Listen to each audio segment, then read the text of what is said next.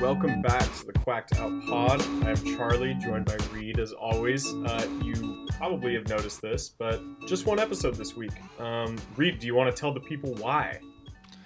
Yes, well, uh, uh, in part uh, because I joined No Truck Stops. For those who didn't see, uh, probably are familiar with that podcast covering Pac-12 football and some basketball too, uh, which I have to get into myself.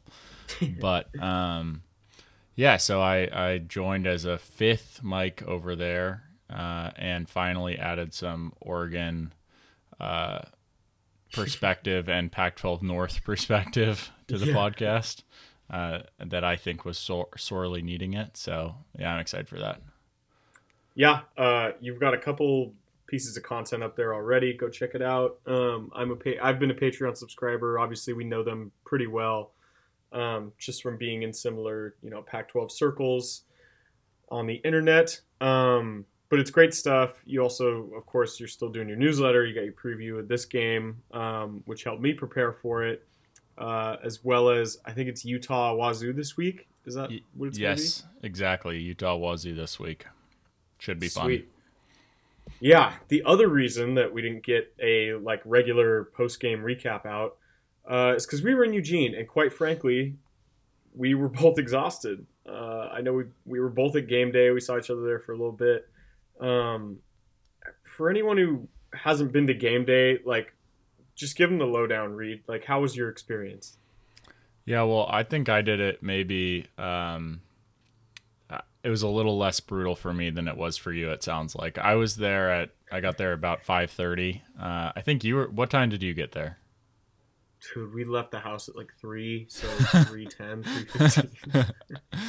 Yeah, um, but it was a huge turnout from the Oregon fans, which was pretty cool to see. Uh, it was raining through the morning, so I wasn't sure how many people would be out there necessarily. Um, but yeah, you get there early. People were camping out all night. Some people showed up pretty much through all hours of the night, uh, and then show starts at six, still in the dark. Um, like I said, we were dealing with intermittent rain. You know, it would be like 20 minutes on, then maybe an hour off of rain and then 20 more minutes of kind of heavy rain.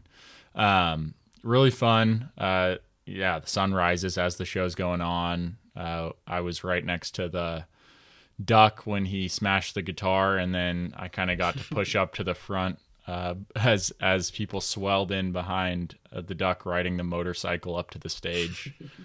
Um, and then from there, yeah, we were just watching the show. Uh, got to get pretty close when Sabrina went up there to be guest picker. Uh, and yeah, it was, it was a fun experience, I thought. What do you think of it? Yeah, I mean it was fun. I went to the one in 2018 as well. Honestly, I'm kind of game date out at this point. Um, that's probably I'm probably gonna hang up my hat on that as an activity uh, for the foreseeable future. It's it's a grueling physical experience. I mean, if you don't prepare yourself for it, you will get screwed. Um, I mean, the the group I was with, we even went to bed early. We took all the you know we had everything planned out. Like we got breakfast delivered in the morning, everything, um, and it's still like it's it's just brutal to go through. Um, so I would definitely recommend it if you haven't done it. Uh, but if you have, you probably feel the same way we do already. like um, it's really it's a really unique experience. Like there's nothing like it. It's somewhere between a concert and like I don't know. Uh, watching TV, I guess. Uh, you can still see, like, they have a monitor up and you can see what's happening on the show and hear everything, but um, I don't know. It's a lot of waiting. So, anyways, um, let's get on to the game itself. Obviously, I, I think Kirk was the only one on the set to pick UCLA in this game. Um, and honestly, I, I kind of like when one person like goes picks against the Ducks, just because I hate seeing, you know, all what is it, four or five of the logos up there like being organs. That just I don't know. It makes me a little more nervous uh, than I need to be. Um, but in terms of the game itself, uh, obviously we were both at it as well. Um, what was just kind of generally like what was the most exciting thing about this game to you? Because there's a lot of them. Yeah, I thought the biggest moment for me was the onside kick. Uh, that was really fun, especially after I think Kirk was talking about in during game day, kind of uh, the old chants in Autzen, uh, uh, the big balls chip chant that used to rain from the student section when he'd go for it on fourth down. Uh, and so it was kind of um, poetic, I guess, that it was Lanning who made a really big gamble there. I think a really smart gamble to go for that onside kick. Uh, and it was Chip who was settling for field goals a couple times in this game that I think really cost uh, UCLA kind of their only chances to keep pace with Oregon. Um, but that was a really fun call.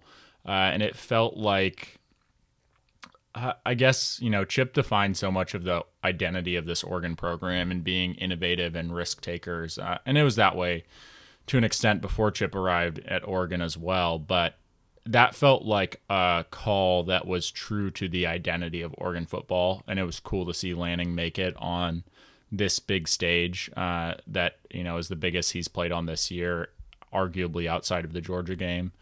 Um, and we know how that one went. He didn't really get a chance to make a big call in that game necessarily. Uh, but that was a really fun call. Uh, it felt like it was true to Oregon football. Uh, and on top of that, the offense pouring on as many points as they did uh, felt very true to the old identity of Oregon football as well.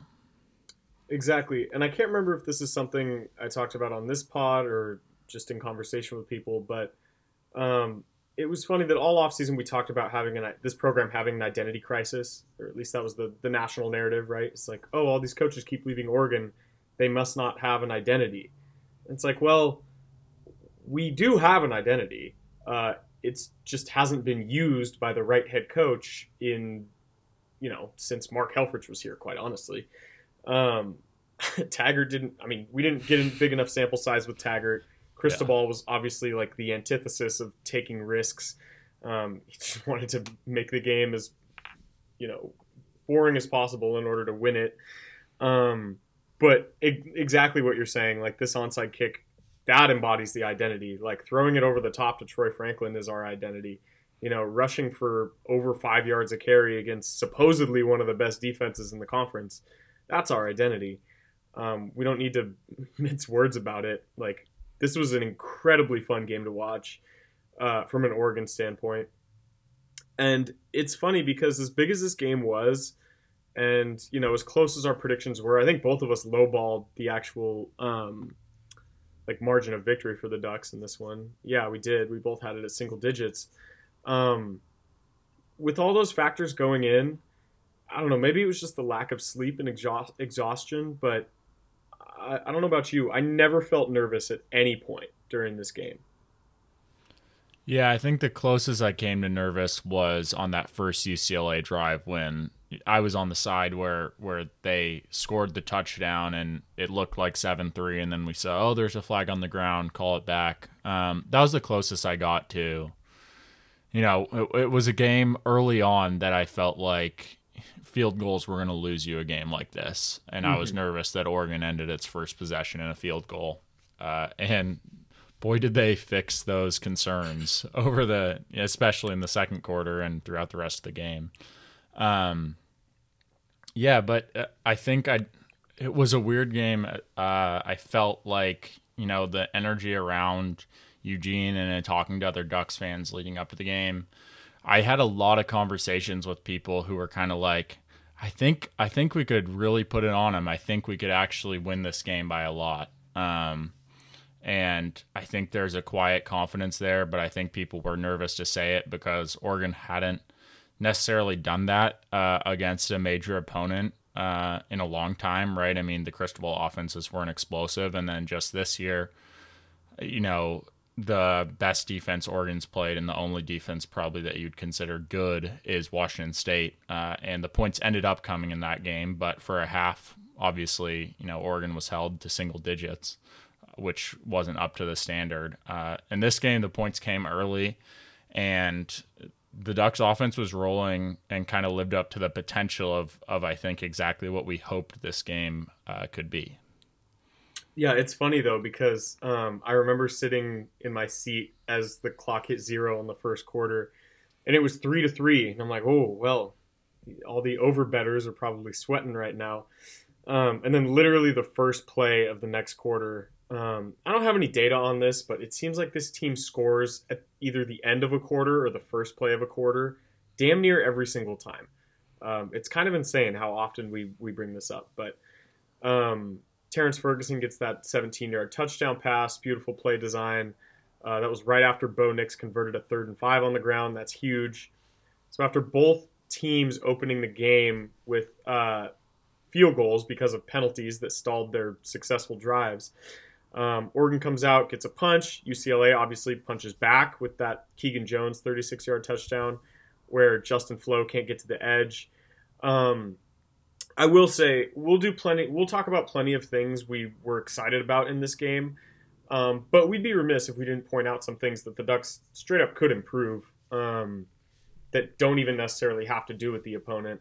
I think this Jones touchdown or Murray touchdown is a great one to start with. No, it was Keegan Jones. I was right. Why did I say Keegan Murray? Um, That's the Kings player who got drafted oh, fourth. Oh, yeah, I think. yeah, I've been watching too much Blazers, but that's another story. Um, anyways, the the lateral quickness from the linebackers and just their ability to cover in space in general, it's been down all year. Uh, it really hasn't improved all that much. It's what Georgia exploited for Oregon uh, for four quarters. Just you know, they, they pretty much telegraphed where the ball was going to go, and we couldn't stop them. Um, on this one, I mean, Jones is a super fast guy. He ran track in high school or whatever. Uh, but still, I mean, this is the this is not the Justin Flowe that has been advertised. You know, um, I guess that was just kind of disappointing to see, if nothing else. I don't necessarily have a solution for it because I'm not a football coach, um, but it's something I would very much like to see improved upon for the rest of the year. Yeah, it made me wonder. Uh, I think maybe for the first time this season, like legitimately wonder if Justin Flowe could come back next year. I think it was always in my head, maybe, you know, if he more just because of injuries. But I think this game showed like he does have some serious room for improvement and some habits to fix from his high school days. Um, and that was part of the game that you know I forecasted potentially as as being a place where Oregon could win it, uh, is if their linebackers showed up and were improved from what they've been through the first six games and had kind of shed the uh, injuries that they had had that maybe had held them back to start the season, and we didn't see that in this game at all. Um, the linebackers still have a lot of room for improvement, and maybe that will come at some point this season. Uh, I think I'm done kind of counting on it showing up ever. Uh, but other parts of this defense are improving as well. I think the secondary is getting better and better. Early in this game, on those first two drives for UCLA, um, DTR put the ball in harm's way twice. On the first time, it mm-hmm. was a third down throw right after the touchdown was taken back that uh, DTR sailed and I think it was Bryan Addison got his hands Addison, on it. Yeah. yeah, and and Dontae Manning kind of collided with him and caused a drop there. Um, not, I don't think anyone's fault necessarily, but a missed opportunity for Oregon. And then the second one uh, was on their touchdown drive, their second drive. DTR just lofted one up that was right to Christian Gonzalez. Uh, and that one, for a moment, time stood still. And I was like, come on. I, you know, I think Gonzo's got this. Uh, UCLA wide receiver, I don't know who it was, but he made a really good play on the ball um, to break that up. But Oregon almost had two interceptions on those first two drives. Would have been huge, uh, and it was nice that I felt like the onside kick that was kind of hanging in my mind. But then when we got that stolen possession from the onside kick, I felt like, okay, maybe this is you know this evened out a bit. Everything about the onside kick made so much sense. Um, the the timing of it, the game state, I mean, Oregon's up a touchdown at this point, 17 to 10. Um, and it just didn't, or maybe it was, am I messing that up? Yeah, it no, is, it was 17, 17 10. Yeah. Yeah, that's right. Um, I mean, getting up 14 in that spot is so much more valuable than kicking the ball back to UCLA. Uh, and I mean, even if we don't recover that onside kick, kind of feels like the Bruins are going to score anyways, right? I don't think right. there was a single. Correct me if I'm wrong. was there more than like one punt in this entire game? I don't even know Oh, if there was the- a punt. Yeah, the first punt came by Oregon with six minutes left in the game. Okay, okay. Uh, oh, that's right. Yeah, there was one three Yeah. and out. Yeah. Um, either way, I mean, every other drive ended either on like a, a turnover or a score by either team.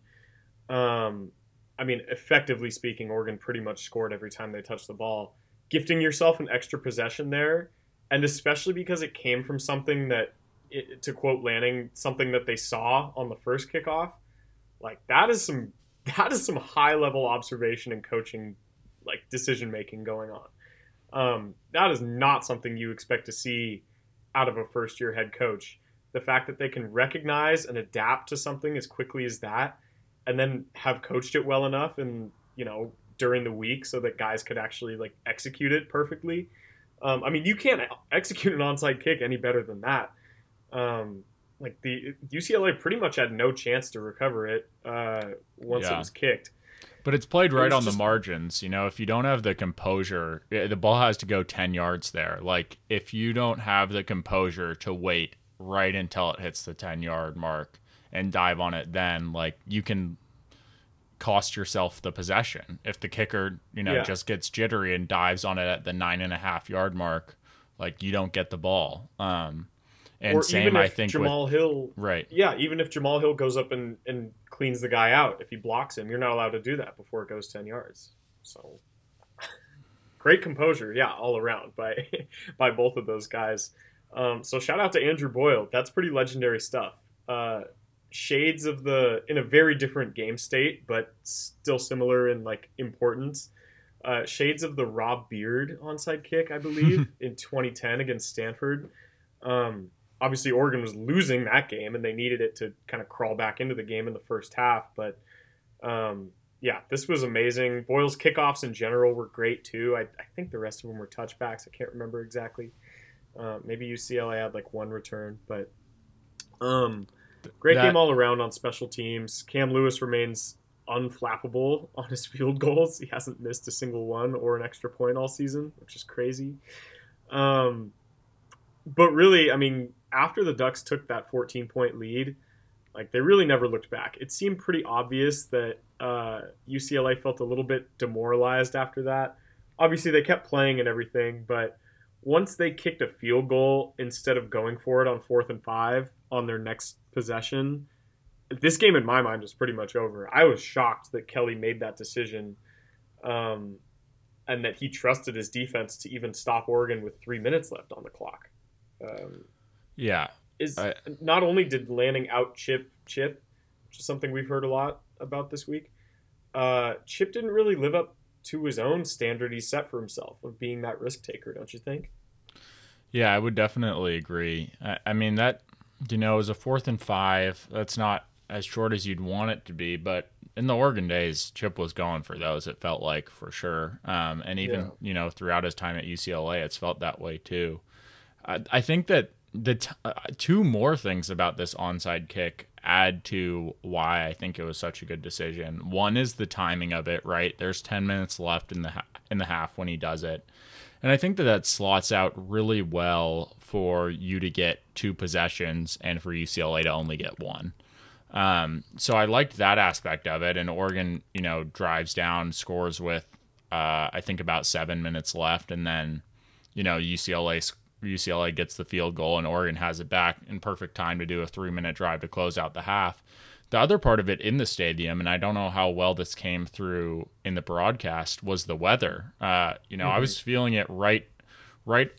I guess you know, as we were kicking that onside kick, you were kind of everyone was looking up at the clouds and seeing like, okay, it looks like the rain's finally about to come in, um, and that ended up not mattering a ton. But I I think that it was an important thing that was made a lot about leading up to the game. Um, and I know David Woods, who's the 247 writer for UCLA, has talked a lot about how he felt like their game plan was really a ball control game plan that was built for rain, uh, and that it not happening kind of threw them off in some ways. Uh, not that that's necessarily the reason that UCLA lost the game, but just that that wasn't something they were anticipating that didn't come through. But I thought that was those two things made it especially smart to me because I just didn't think that there was a huge risk on the other side. Worst case scenario, you put your defense in a red zone situation, which is where they'd been best all game. Uh, and so that was awesome. And then just how it played out, like, I think, you know, a big part of this game was Oregon didn't necessarily you know dominate UCLA on a per play basis uh, to the tune of you know 31 to 13 in the first half. But they stole a possession and managed the game perfectly so that they scored at the very end of the half in order to you know squeeze out every ounce of advantage that they had into a translating into points on the scoreboard uh, that was you know as big of a gap as I think you could have made out of what those two teams were doing in the first half to each other. Uh, and that's credit to the coaching staff, right? I, I, know we haven't felt that way a lot during the Cristobal years, that there was our domination on a per play basis often wasn't reflected in the scoreboard. And uh, it felt like it was, and then some in this game, especially in the first half. Mm-hmm. I mean, we both play poker with the same people. Like, sometimes even if you're the high stack, you still have to bluff a little bit, or you still have to take some sort of risk. Um, so I'm just very glad that Lanning did that. Like again, like you're saying, this is this is something Mario would never have done in his wildest dreams. Uh, and so the fact that we could, you know, snag an advantage in a spot where we felt like, you know, in Lanning's head when he's making this decision, I mean, I don't know what the onside kick recovery rate is. It's probably around like 5 or 10%, something very low like that. Even with all those things in his favor that we just listed out, I mean, maybe it pushes it up to like 45% success rate, like in terms of, you know, what are your actual odds of recovering this ball? Like maybe close to 50%. That's still a massive right. risk to be taking uh, against this potent offense. So, again, uh, you mentioned success rates in general. UCLA's was up to 59% in this game, which is very, very good. Oregon's was only 56%. Um, both of those numbers are off the charts pretty much. Um, pretty much, like almost all the offensive numbers in this game will be if you look at them. Although I will say the two that don't really work out very well for UCLA, uh, third down success rate and yards per dropback, both hovering around 50% two major things that we talked about um, in the preview. Oregon didn't do all that hot on third down either. I mean, UCLA went 40%, Ducks went 35%. Uh, the point is that Oregon made explosive plays when they needed to. They got a higher volume of them, even though it technically might not say that uh, on the stat sheet. Like, there's another theoretical discussion to be had there. Um, Oregon made the bigger momentum changing ga- uh, gains and plays in this game notably, and most notably, I think we need to talk about this first half that Troy Franklin had. Um, I don't have the exact numbers in front of me, but I actually now I do. Eight catches, 132 yards, two touchdowns, including that 50 yard bomb that he caught. Um, this throw from Bo almost touched the clouds. Uh, it was it was immaculate. I mean, when's the last time we've seen a player throw a ball like that? Oh my god, I don't even think you know Herbert. I think his balls look a little different. He, he's not lofting them in the same way. Um, so, I mean, certainly Anthony Brown, Tyler Shough. We didn't really see that out of those two. So it's probably been you know maybe Mariota had some that looked like that, but um, at least that was pretty awesome. Yeah, right. And so, yeah, on the other side, I think Troy Franklin is the most complete wide receiver we've had since, you know, I mean, maybe you could give a shout to a guy like Dillon Mitchell. Um, but I honestly would go even before that. Like, Troy has really, uh, really looked good this season. And this first half, he came up with some huge catches, notably that 50 yarder, but also right after the onside kick, Oregon was put back in a second and 17. And Troy was the guy who made a catch through a pass interference call on former Duck Jaylin Davies, uh, and still got the catch. And that was really important, right? I mean, you know, if you drop that ball and let's say it's you know not a pass interference call, you're into a third and long, and having to punt after taking such a massive gamble on the onside kick would have been pretty deflating, I think. So saving that drive was key. And Oregon did that in a lot of spots uh, all game. You know, I think uh, like the success rates bear that out. It wasn't necessarily that Oregon was absolutely killing UCLA on a per play basis or that, you know, they never faced a third down all game, but it seemed like every time they did, either, you know, they were just getting a push and Bucky was stumbling forward for six, eight yards, or Bo Nix every time came through with either a key pass or found a way to scramble and get the perfect amount of yardage on a third down late or two fourth downs early in the third quarter. Uh, Bo kept it and knifed his way to get just enough yardage to extend the drive. And both those were plays where I probably got the most nervous outside of the first few minutes because, yeah, Oregon had a two possession lead, but they would have turned the ball over to UCLA uh, in Oregon territory with a chance to cut it down to a single possession if you don't convert either of those. And yeah, they were short, but uh, showed a lot of poise just to get those yards by Bo. Yeah, I, I still get a little bit nervous anytime he anytime he runs, just in general, because like your quarterback's out there, and based on how important he is to this team, I mean he's far and away the most important player right now. Um, losing him would be just catastrophic for for this team, I think. But um, like you said, I mean, I just got the impression that Oregon was the overall better team, just on paper, and that really showed out in this game. Like I, it occurred to me that like UCLA doesn't have weapons like Oregon has. Yes, they have Zach Charbonnet. I'm sure we'll we'll get to talking about his insane performance in this game.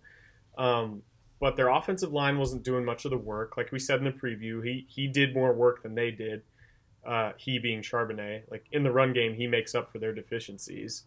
Their wide receivers, I mean, yeah, Bobo is tall. He had some insane catches in this game, and he had over 100 yards, I think.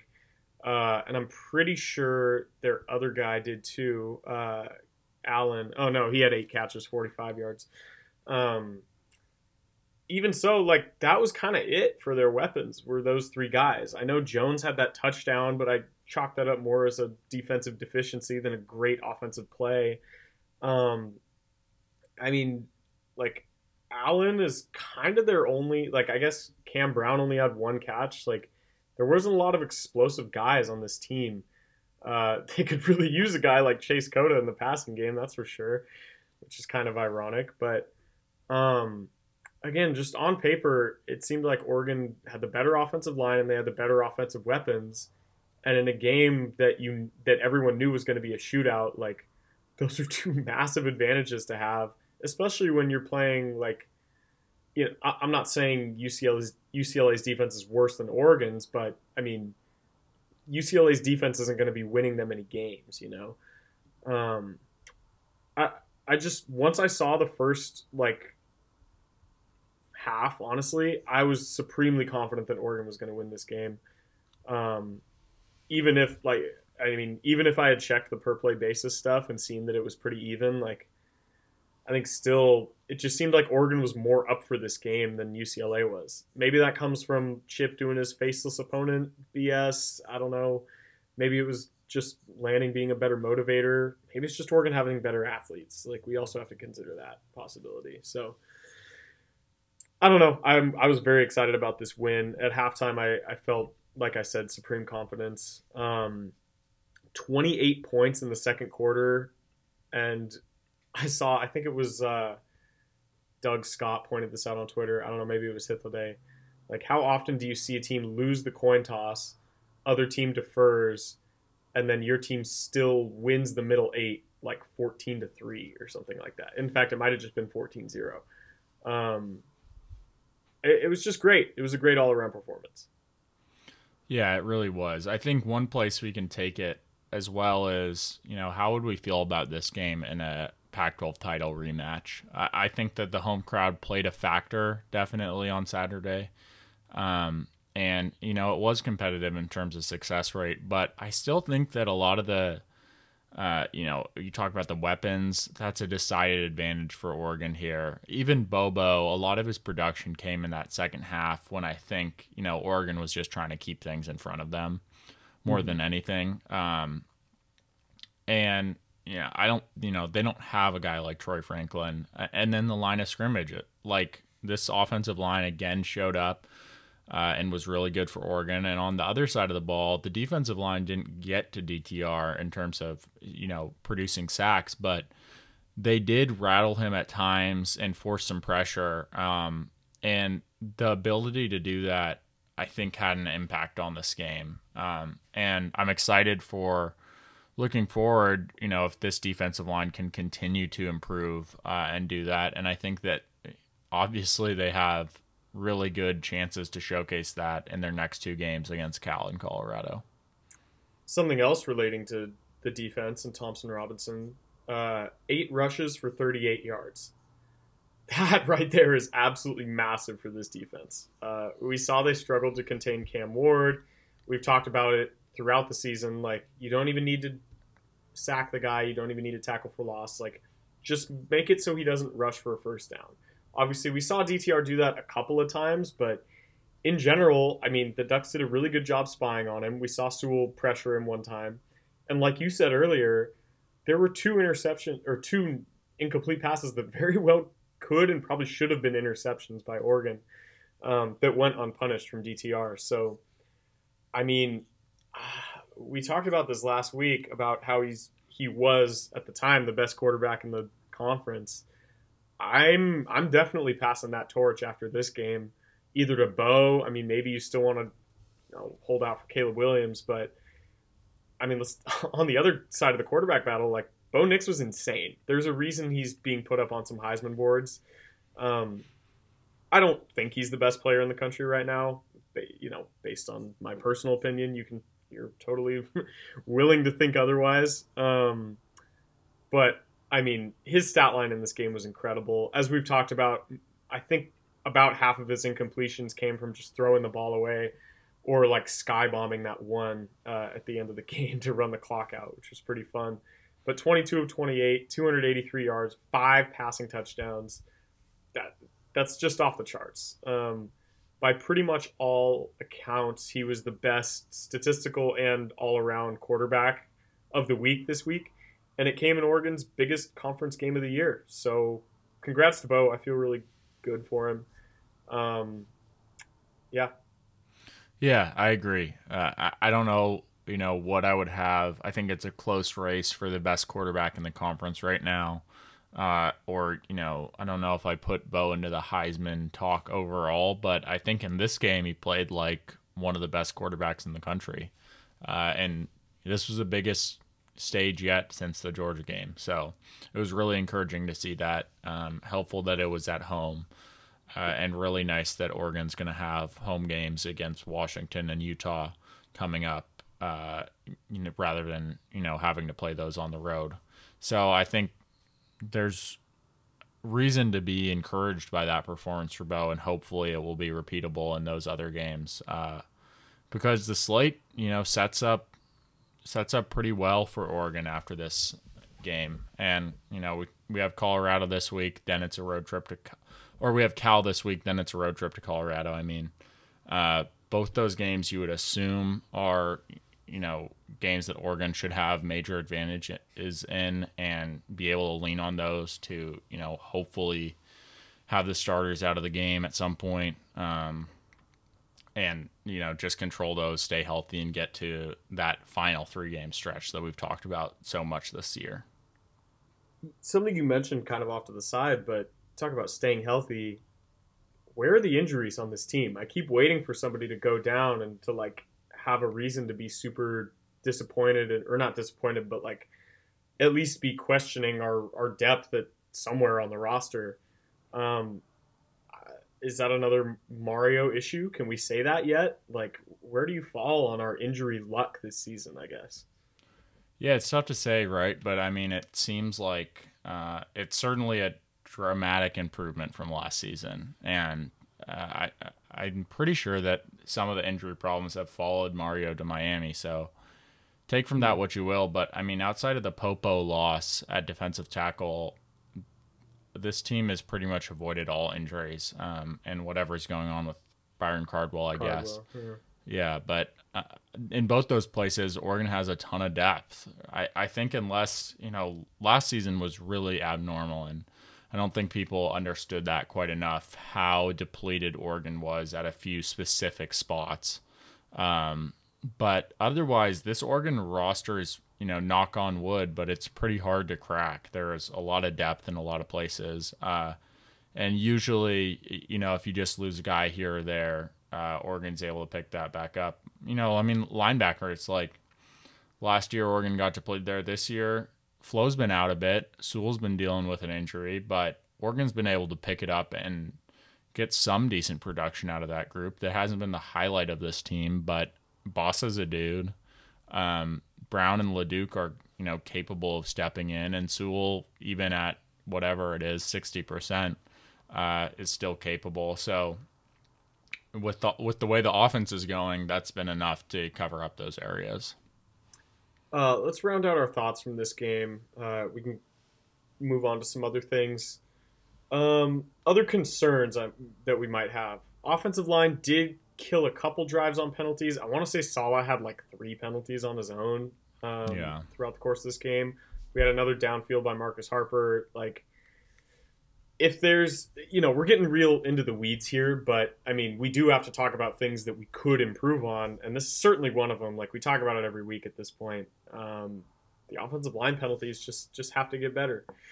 Uh, other things, I would have liked to see a little bit more from the D line, just based on how bad this offensive line is. Uh, but you know, hold, put a post-it note on that one. We'll come back to it in the Cal discussion. Um, and is there anything else that you noticed that maybe Oregon could have done better? Yeah, I think the linebacker is still, you know, is an area to look at. Uh, they're, you know, definitely not playing up to the expectations that we had for them going into the year. Um, but I mean, it is just amazing how much a really good offense covers for in this sport. Uh, it really makes you look like a, a very good team, even if it's disproportionately on one side of the ball. Uh, Oregon was able to create space in this game, and you know once they did that, it was pretty much in hand uh, as long as they just executed through the rest of it. Yep, as they very well did. Um, all right, man. Any other thoughts from this game? I'll just say that it was great to be back in Autzen. It's my first game back in a little bit. Um, the atmosphere was awesome. I think it was the best daylight atmosphere I've seen since the UW game, and even then, it was pretty much on par with that. Uh, the weather was pretty much the only difference. Um, I don't know. It was just really great to be around the stadium and around that environment. Everyone knew the stakes in the stadium um, which was also pretty nice. And it only rained for like half an hour, and then it was clear for the rest of the day. So, any other thoughts just on this day at all? Yeah, it was it was just an awesome game. Um, it was really fun, just the atmosphere around it more than anything. It felt like a special day, like you said, and uh, it felt like Lanning knew that too, and and put his best foot forward. Uh, and Dillingham too. We haven't mentioned his name yet, but he called True. an awesome game. Uh, and his collaboration with Bo, no doubt, has been a huge part of Bo's improvement uh, and this offensive success so far this year. So, huge shout out to Kenny Dillingham. He's uh, been, you know, there have been a lot of good developments from this coaching staff, but I think he's been the biggest overachiever from expectations or you know questions going into this season. Hundred percent. We got that awesome video of him in the booth. Like I think yeah. it was during the uh, Bucky Irving like leak out touchdown on fourth down, um, where he's just absolutely like shaking with excitement. He's like screaming, um, and it was just so intense. It was awesome to see. And each week now, uh, I keep hearing his name connected more and more with the Arizona State job, not through any official like sources or anything, um, just as people speculating that he might be a good candidate for it a couple months ago, people were talking about him as being too young to be an offensive coordinator, and here he is getting like talked about as a head coach. Um, it's kind of interesting to me, but I, I'm not worried about that possibility. By the way, I don't want to really get into a discussion about it, but um, I, I'm not worried about it.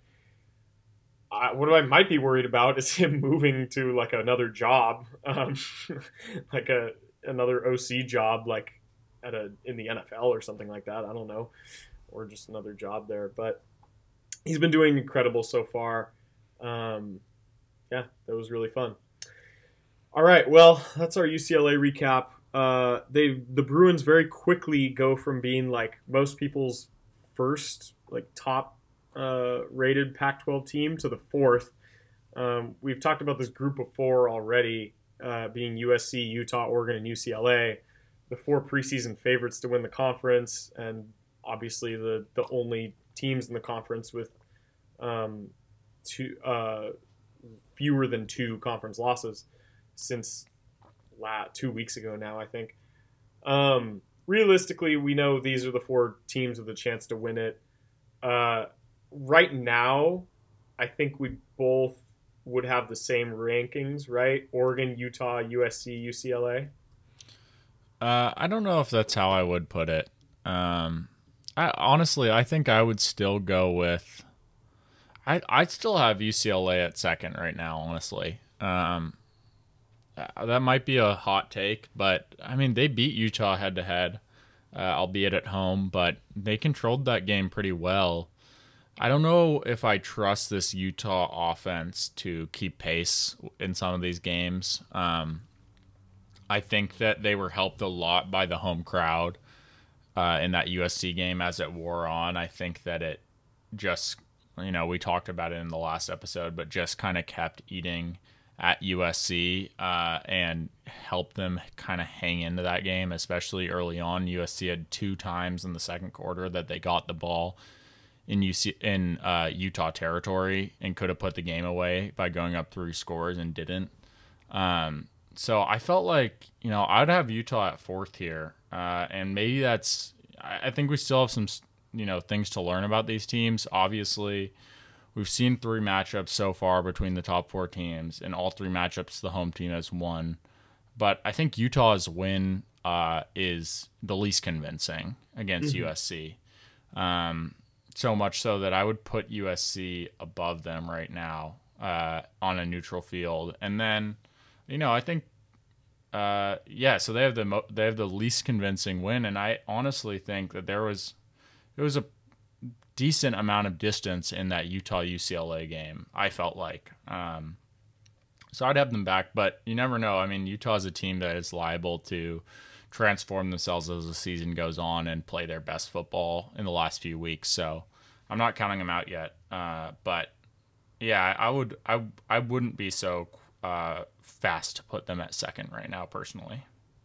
That's fair, and I think you've actually convinced me that's the right order. But um, it's not like I have to file it anywhere or anything. Um, obviously, USC and Utah both had a bye week after that thrilling game in Week Seven. Um, I mentioned Utah going to Wazoo uh, later this week. We'll definitely talk about that game and do a little mini preview of the Pac 12 slate. Uh, around the rest of the conference this week, nothing super notable. Um, Cal loses by a touchdown against Washington, barely covering. Uh, Cal looked, by all accounts, dreadful in that game. I tried my best to watch this on my phone when I got home and into bed, um, but I fell asleep very quickly. I was so exhausted. Uh, Oregon State beat Colorado convincingly at home. Good for the Beavs. They cover. Um, Arizona State loses to Stanford in what will probably go down as the ugliest game of the year in the Pac 12. I don't know, maybe that Cal Colorado overtime game, but yeah, it's a fight. Anytime a team that scores two touchdowns loses to a team that kicks five field goals, like that's all the research I really want to do on it. Um, I haven't even dug into the box score of that one, so did any yeah. of these games pique your interest for any reason? I thought in it was interesting. I, I, didn't watch the Arizona State Stanford game either because we were at the Oregon game, but it was interesting that Arizona State I think had a 99% post game win expectancy in that one. Um, brutal. so brutal for them. Uh, otherwise, I mean, Oregon State and Washington both getting wins in different fashion. Uh, Washington's was ugly, but it was on the road, uh, and you know, we both thought they might lose that game. So I guess credit to them for surviving it. Uh, I think that they are a better team at home. Uh, and then Oregon State looks back like themselves, and those two teams round out six Pac-12 teams right now with uh, six and two or better record. That's pretty that's crazy. Great. Yeah, that's good. Really good for the conference, right? Um, and those two teams actually are on a collision course. Both are on buys this week, and then next Friday, uh, Oregon State's going to travel to Seattle. So that will be a really uh, fun game to probably decide who the best team of the Pac-12's middle tier is. Uh, Wazoo might have a case if they can win this weekend versus Utah. But otherwise, I think that Oregon State Washington match will probably decide the conference's fifth best team. That's a great shout.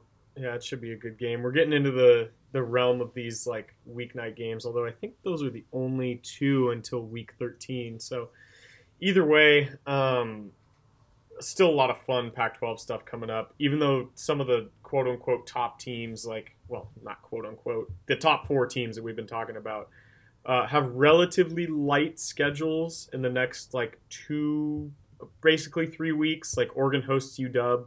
That game is looking less and less dangerous by the week. But, you know, I'd be remiss if I didn't say that like Oregon fans will be showing up to that game and will be pretty excited about it. Um, but yeah, I mean, this is this is an all-time season in the Pac-12. I think I read something. Maybe it was a Wilner stat there was like one bowl eligible team at this point last season, I think, in the Pac-12. Um, yeah, because Utah didn't. Utah had like three losses at this point, and yeah, Oregon was, Oregon was the only team. Um, and even then, it was after the loss to Stanford. But that's crazy. I mean, what a shame that this conference is finally like putting on as soon as it has, you know, two of its members have decided to leave. Uh, but whatever. I'm gonna enjoy it while we have it for these next couple of years because th- this has been an this has been an insanely fun conference to watch this year, um, just all around. So, uh, let's oh real quick over our picks. Uh, we had a nice little bounce back this week on our Pac-12 Ooh. picks. I, I went three and zero. Oh, you went two and one. Uh, the only one we had different was the ASU Stanford game which is kind of brutal for you because Stanford ends up winning the game but not covering the three points. one more field goal. Um, so either way, kudos to both of us. Uh, I'm still below water, but I, I, think you got your head up. So good job there. Let's pick this week's games. Um, I will give you the board. Where do you want to start?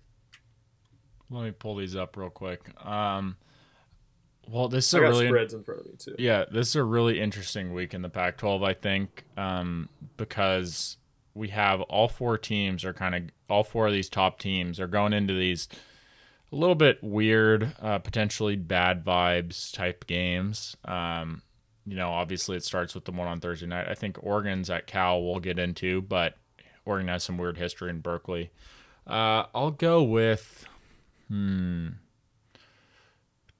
I'll start with USC Arizona, I guess. Uh, this will be a good test to see how USC's defense is now.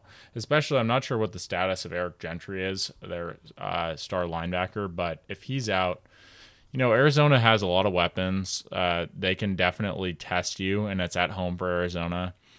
Line is, what do you have it at? 15 and a half? Do you have something else? Yeah, I have, I have 15 and a half. Yeah, okay. I'll go. Uh, I'll go. I think USC probably wins, but um, I'll go with Arizona to cover that. I like that. That's a tough pick. Um, I think I'm gonna go with USC. I, I don't really think it matters if they have their like first, second, or third string whatever out there. It still should be better than whatever Arizona's able to cobble up. No disrespect to the Wildcats, but um, yeah, I I think maybe some of their fun, like unexpected results are already behind them. Um, I don't know if this team is going to get to bowl eligibility. They're three and four right now, and they have USC, then at Utah, then at UCLA. They host Wazoo, and then they play ASU in the rivalry. That's, I mean, those are five losable games. I'm seeing like maybe one combined win there, like maybe two.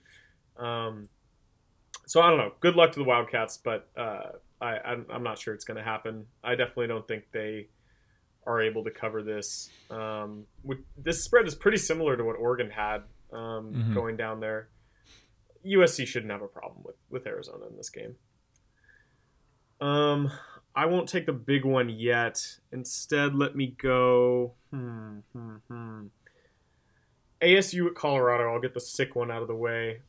As I mentioned already, these two teams have been involved in some of the most disgusting games in the entire conference in the past two weeks. That's really, really saying something. I guess ASU is rolling with Emory Jones. Do I have that right? They don't Yeah. like the backup guy. Yeah, that's that's who they played last week at least. So we'll see how that goes. Weird. Yeah, Trendon Baguette or Burgett, whatever his name is. He was doing really well. Uh, Yeah, he but was. He had to come in. Yeah. ASU is 13 and a half point favorites at Colorado. I don't know, man. Will Colorado's crowd show up like they did against Cal? I'm not sure. Will ASU even care about playing in this game? I'm not sure. Uh, give me Colorado in the points. Yeah, I'll go with ASU. Uh, thir- do you what is it? 13 and a half? Is that what you have? Yeah, yeah.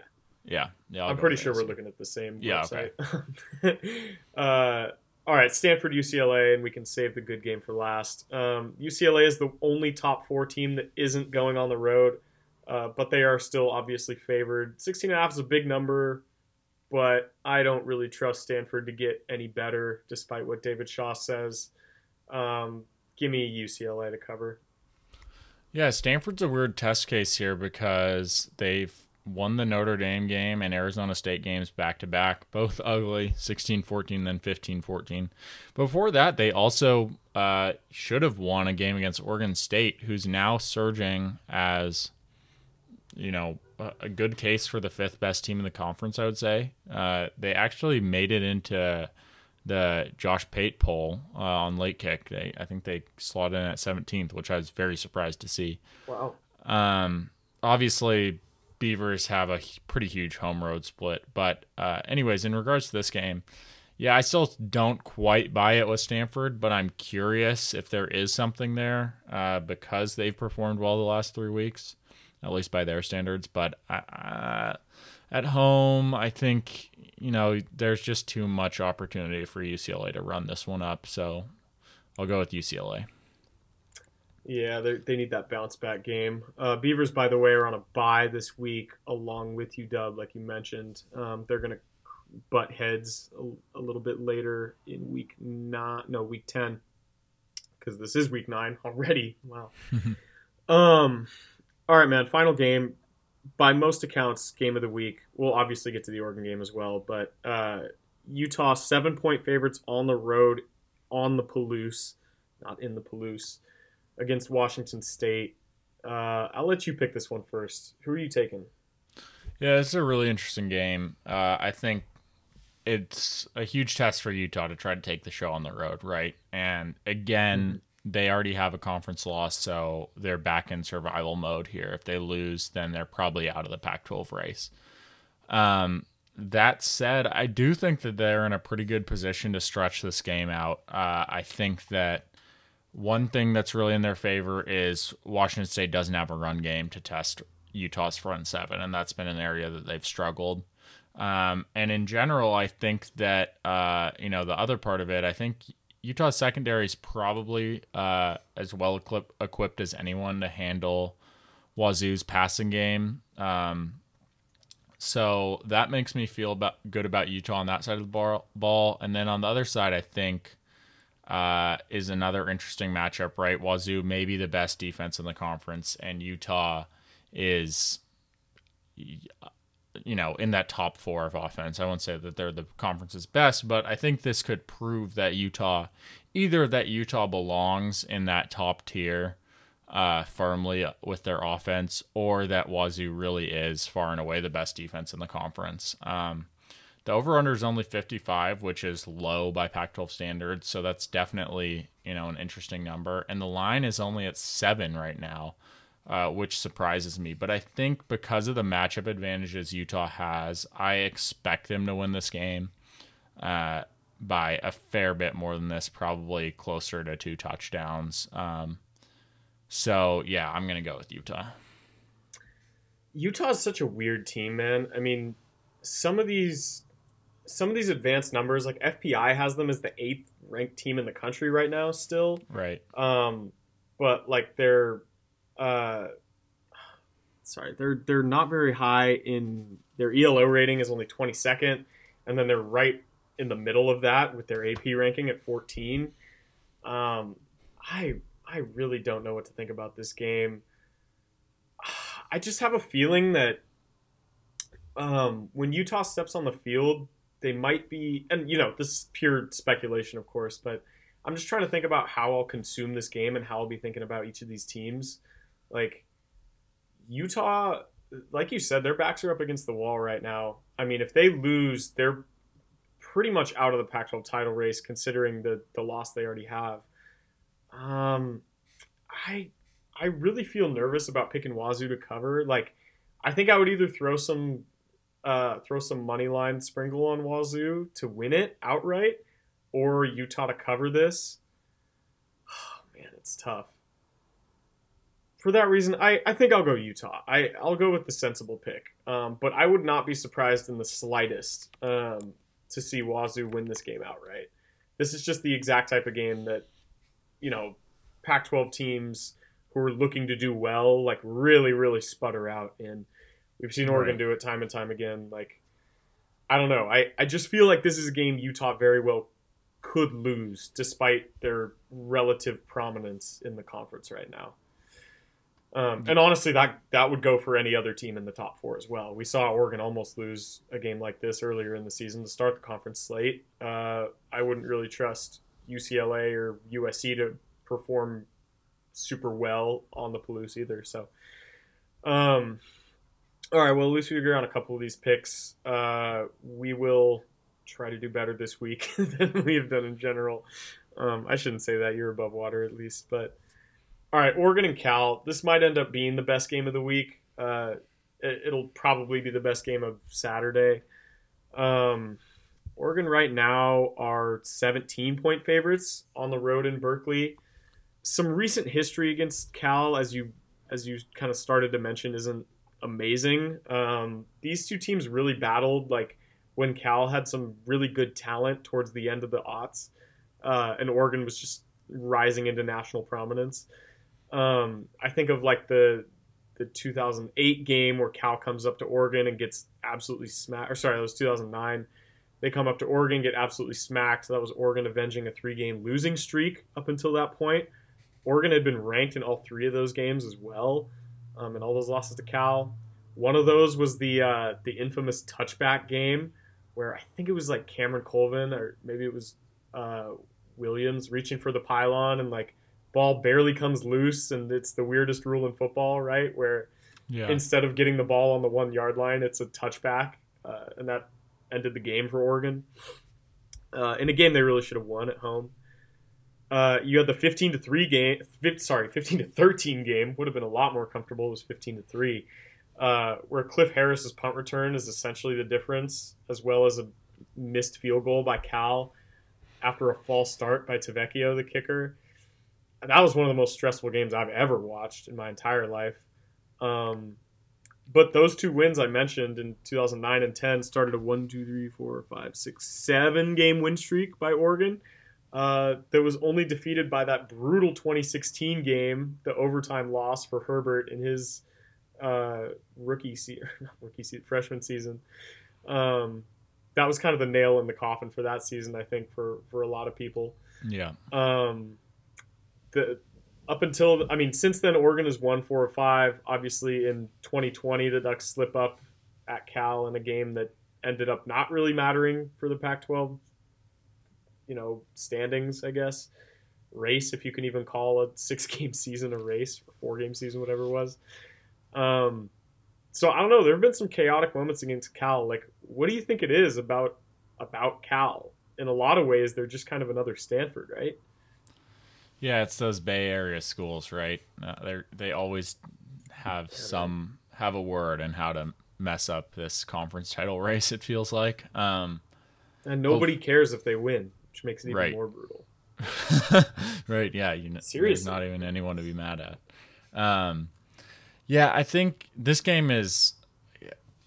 Uh, you know, I feel I- I don't want to say it necessarily, but I'm not that worried about it. Uh, Cal, really outside of the Arizona game, has looked very, very bad. Um, and we don't, you know, Arizona isn't a great team and especially not a great defense. But other than that, Cal scored 21 13 versus Colorado, 9 versus Washington State, 17 versus Notre Dame, 20 versus UNLV, and 34 versus UC Davis.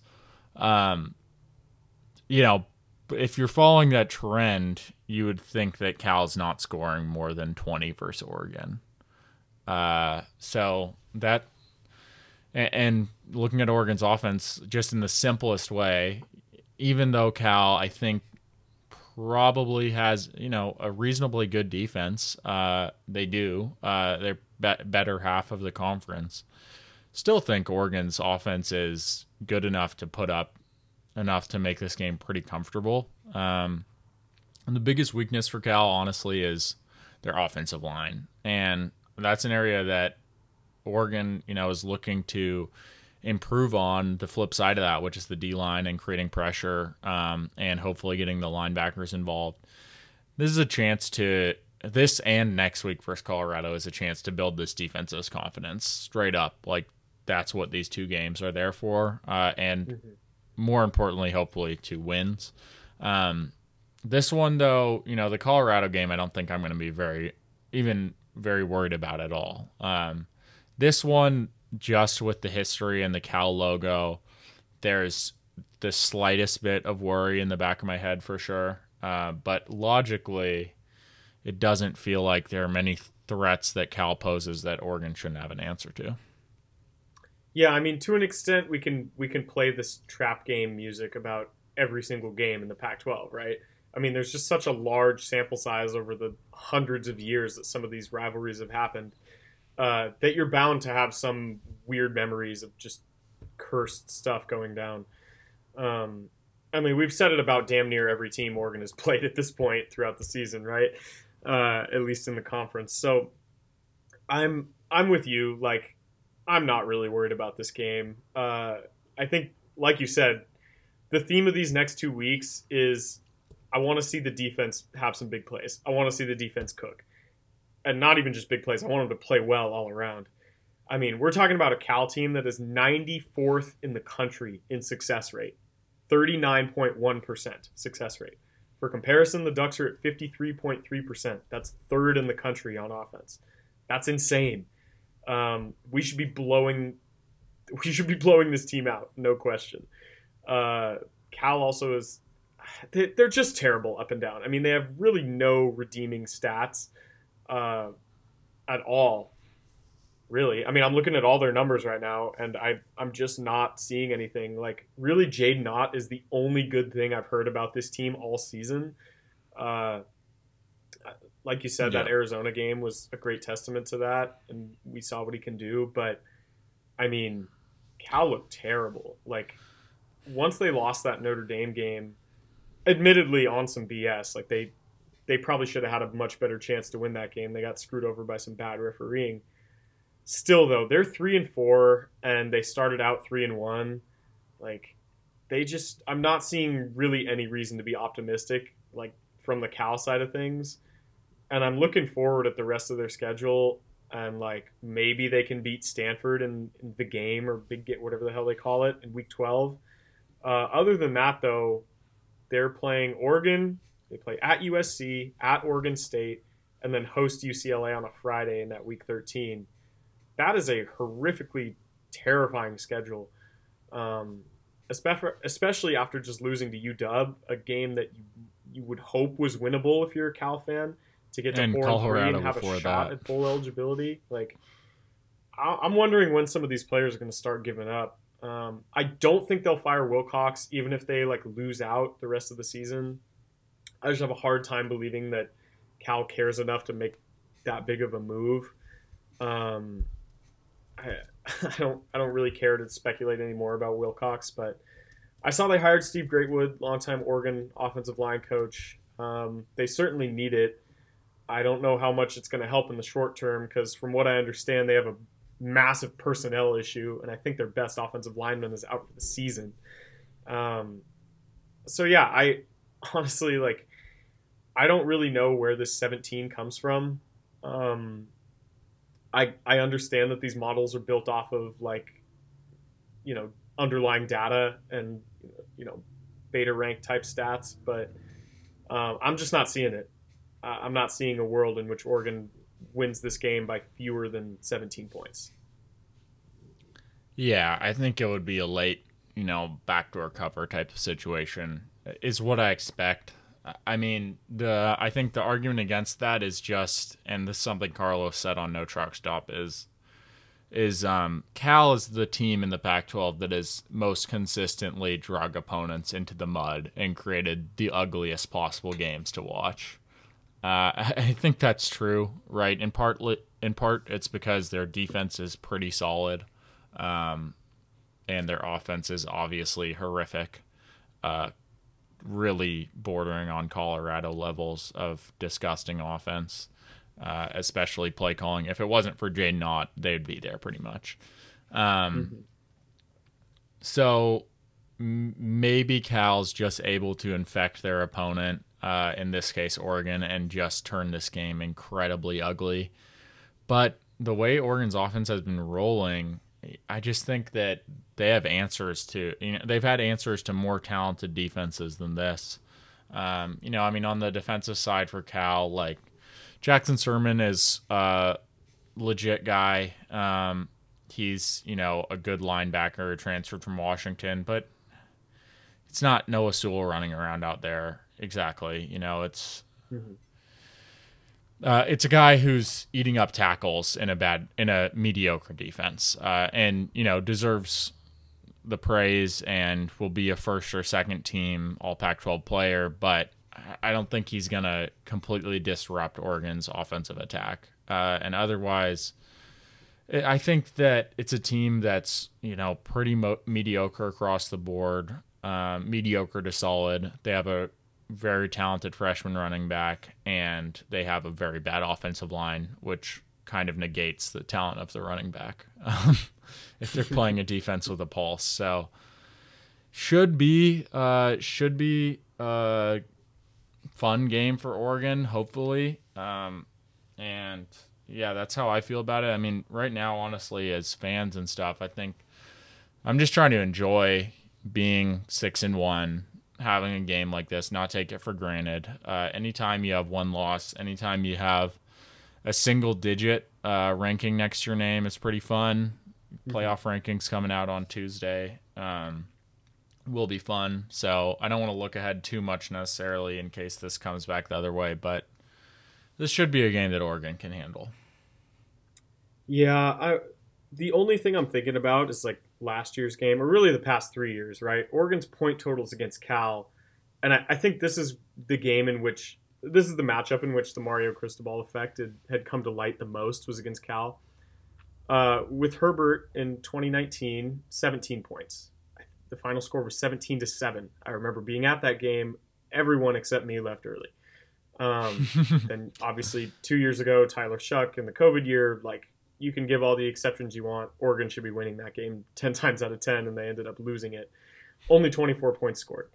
Um, then you get to, or sorry, only 17 points scored. Then you get to last year. Uh, Cal's a team that scores 17, and Oregon scores 24. And it was pretty damn close down to the end there. Uh, if you look at it on paper, I mean, I'm looking at the off. Um, sorry, I'm looking at the advanced stats from that game from last season, uh, Oregon shredded Cal on a per play basis. It was honestly just a, a measure of like volume.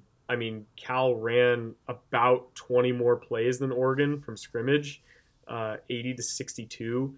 That's that's a recipe to like blow a game you should be winning. Anthony Brown even went 21 for 29, and I think he was still getting like booed off the field in that game. Kayvon Thibodeaux won it down the stretch for the Ducks. Uh, yeah. He he you know bested an O line that was at a severe severe talent disadvantage, especially against Kayvon. Um, and he kind of forced the pressures that ended up winning that game for the Ducks. But again, that was with just a different type of team. It was a team that wasn't concerned with making big plays or putting teams to bed even it was a team that was going to stab you and let you you know bleed out very slowly uh, towards the end of the game. I, it doesn't seem like Lanning is one to do that. Uh, maybe once he gets the ball back in the last like three minutes and there's you know a two score lead like there was in this uh, UCLA game, like I could see him doing that then. But I feel confident in this team's ability to put bad teams away at this point. I was down on him a little bit earlier in the year. Like I'll, I'll keep referencing, I picked him to lose to Arizona because I just seemed like a bad vibes game the vibes aren't even as bad in this game, and Cal I think is a worse team than Arizona at this rate, at least in the way they match up against Oregon. So, yeah, I, I don't I don't see any potential threats honestly. Like Jack Plummer is not a good quarterback, and he's not helped by the fact that they have the worst O line in the conference, and that's that's really saying something in the Pac-12. So. Yeah, exactly. I think that you hit it. The past few years, I think what made this game close was that uh, you know, Cal isn't a horribly coached team defensively, and I think that uh, Cristobal's lack of imagination on offense kind of was what allowed Cal to put a you know stop on this Oregon offense and make those games ugly. And I think that uh, through a large enough sample size as this game wears on, Oregon's going to find the cracks eventually, and there will be points. Uh, and there just hasn't been any reason to believe that Cal can keep up in that game outside of one huge outlier against Arizona, the you know one of the worst defenses, if not the worst defense in the league. Where do, yep. where do you put Cal in the conference right now? I'm just curious. I don't know, man. Um, like at least Stanford is showing something in the last three weeks, like you said. Uh, I mean, what does it mean if you lose to by everyone's account the worst team in the in in the league in Colorado, right? Right. Uh, I I gotta think that puts them bottom three. I mean, honestly, I don't see a big difference between the bottom four teams right now in Arizona, Colorado, Stanford, and Arizona State. Like whatever, and, and Cal. Sorry, so bottom five, I guess. Like whatever order you want to put those in, like those should be a free hit for any team taking themselves seriously at this point. Uh, I think Washington beating Cal last week is a good example of that. Like, even I think the worst team that's trying, shall we say, in UW, um, or one of the worst, is still like a touchdown better than Cal uh, yeah. on the road. In you know, home and road splits matter a lot for both of those teams. So yeah, I'm I'm just not seeing a lot of hope for Cal for the rest of this season. I wonder if the players are too. Like, I wonder if they're looking at the schedule or anything. Uh, I'm looking at. I have the Athletic's uh, 131 131 rankings in front of me right now, and it looks like Cal, Stanford, and Arizona are all in the 70s. Uh, with Cal being 70, Arizona 71, and Stanford 78. I mean, if Cal and Stanford play tomorrow, like, who are you picking in that game? Yeah, I'll, I'll take Stanford. Right yeah. now, I'll take Stanford. I'm thinking that too. So yeah, I I I don't rate Cal whatsoever. Um, I think they got a little bit of deserved hype early in the season for starting three and one with that close loss at Notre Dame. Um, but since then, I mean, these last four weeks they've had three losses and a bye. There, there's just nothing to be excited about with this team right now. Yeah, I agree. Um, one thing I want to ask you about actually, because I I know you might have more context than I on this. The Jaydn Ott story. Uh, why did he commit to Oregon? Why did he decommit from Oregon? And like, how did he end up at Cal? Yeah, honestly, um, I mean, he was a really early commit in that cycle. Uh, it was an interesting, like, yeah, it was an interesting time. I think he might have been the first guy who joined the class in 2022. Uh, and then his ranking was kind of fluctuating. He was initially a five star in that class. Um, wow and then but in the super super preliminary rankings like he was one of the top 30 guys. Uh, and then you know i honestly think that oregon um, just kind of eased up on on recruiting him that heavily. I'm um, i'm to look real quick at a refresher of how that class ended up for the ducks. I guess that was um you know he ended up being in this last cycle. So it looked a little bit different um, when he you know, initially decommit decommitted under the last staff and just how it shook out. But yeah, I think that Oregon probably felt like they had better options potentially, and he's, uh, I believe he's a local SoCal kid, so or NorCal kid. Um, so I think it was just kind of the close program to go to, uh, and Hmm. yeah, he went to Norco, which might be where the Dyes went, uh, if I remember yeah, it is. correctly. Yeah. Yeah. Um so yeah, I, I, I think it just kind of was one of those things where he was he was projected to be like a must take at one point. Then he kind of cooled off and was like a mid four star guy or a high three star guy for a little bit. Um, and I think Oregon cooled on him. Cal was pushing hard because he was like their local musket guy, Mhm. uh, if that makes sense. And yeah, yeah. Right. And then from there, you know, they pushed harder. Oregon wore off and he flipped to Cal. And he's turned out to kind of realize uh, and cash in on the hype that people had for him initially. Yeah, and I, I he's probably still in pole position. I haven't checked the numbers in recent weeks, but it's got to be either him or like Tet McMillan in position for Pac-12 uh, offensive freshman of the year. Another former. Oregon commit. Huh? Another former Oregon Oh, yeah. commit, right? So Yeah, that's a good point actually. um, and I mean, shoot, we got Josh Conerly out there bruising things up for Oregon on offense as well as a true freshman. So, um, when you're at the top, it's it's easier to identify and get talent. Uh, we'll just roll with that. Um, so I don't know. I again, Jaydn Ott is pretty much the only fun thing about this Cal team. Uh, their Oregon has serious problems if Cal even covers in this game. Quite honestly, uh, unless it's some like backdoor voodoo magic um, to to get some garbage time touchdowns. But uh, yeah, man, do do you want to do some score predictions, or you got anything else you want to preview about it first? Uh, no, we can go to score predictions, and I can start us off here. Um, honestly, I mean, Oregon's offense has been really consistent in putting up like uh, 40, but not 50. So I'll roll with that, I guess. Um, I'll go with 49. Uh, nah, I'll go with 42, actually. I'll go with 42 for Oregon because Cal's defense isn't horrible. Uh, and Cal, I think, is going to score like 17. Okay, 42-17. Um, honestly, I'm just gonna will Oregon scoring more points into existence. I'll go like 55 to uh, 24. But so here's the thing, right? We kind of we we touched on it earlier, but uh, and we've done this in the past. What score for Cal is a win for you defensively? Is it 20? Yeah, I think under. I mean, I think that Oregon, if they really want to be serious, like you can hold Cal to ten. You totally can do that, um, and probably should be able to.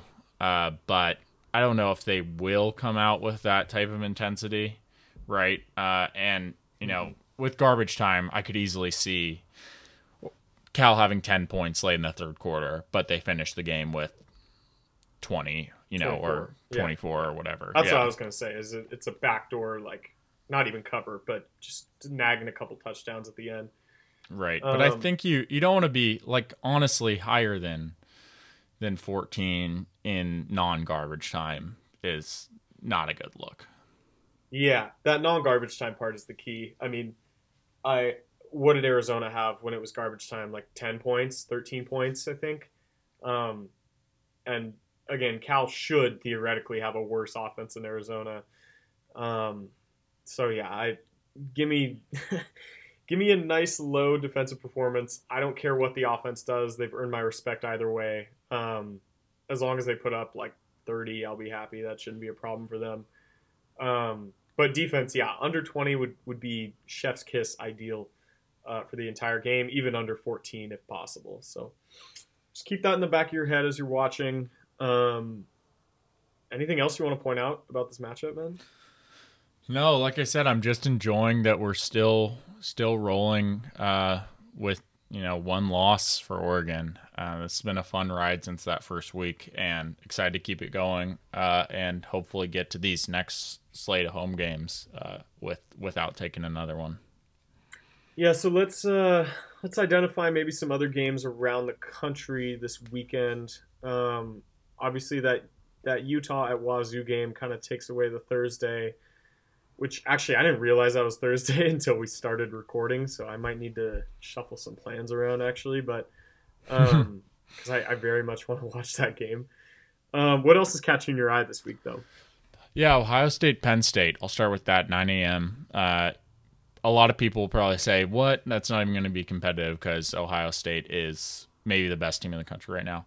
Could be true. Uh, I definitely will not be surprised if Ohio State runs away with this game, but I'm not convinced that that will absolutely happen. They haven't played a good team really at all, uh, except for that Notre Dame game the first week, and we know what Notre Dame turned into uh, as the season has gone on. So maybe uh, Penn State has a shot at home uh, to make that game competitive, and that would be really fun. I think it will just be like, I think it's the last box to check for like, okay, Ohio State is bona fide favorite or co-favorite to win the national title. Um, mm-hmm. So I'll be interested to see, you know, not necessarily if they lose outright, although that would be intriguing, but uh, just if that's competitive. Where do you want to go? Uh, I want to go TCU at West Virginia. This is also in that 9 a.m. slot. This one's on ESPN. Um, TCU is only a seven and a half point favorite on the road in this game. That's number seven, seven and zero, oh, undefeated TCU. Um, but there is a caveat with that. I, I, don't know how much of these TCU wins you've watched over the past few weeks, but um, in their last three weeks, obviously all wins. Uh, they've beaten Oklahoma, Kansas, and Oklahoma State, all three of which they knocked out the starting quarterbacks, and right uh, in both of those games, or all three of those games, um, and Kansas State actually this week. I didn't even have it marked down on my spreadsheet, but that's four in a row now uh, where they've the starting quarterback has gotten injured.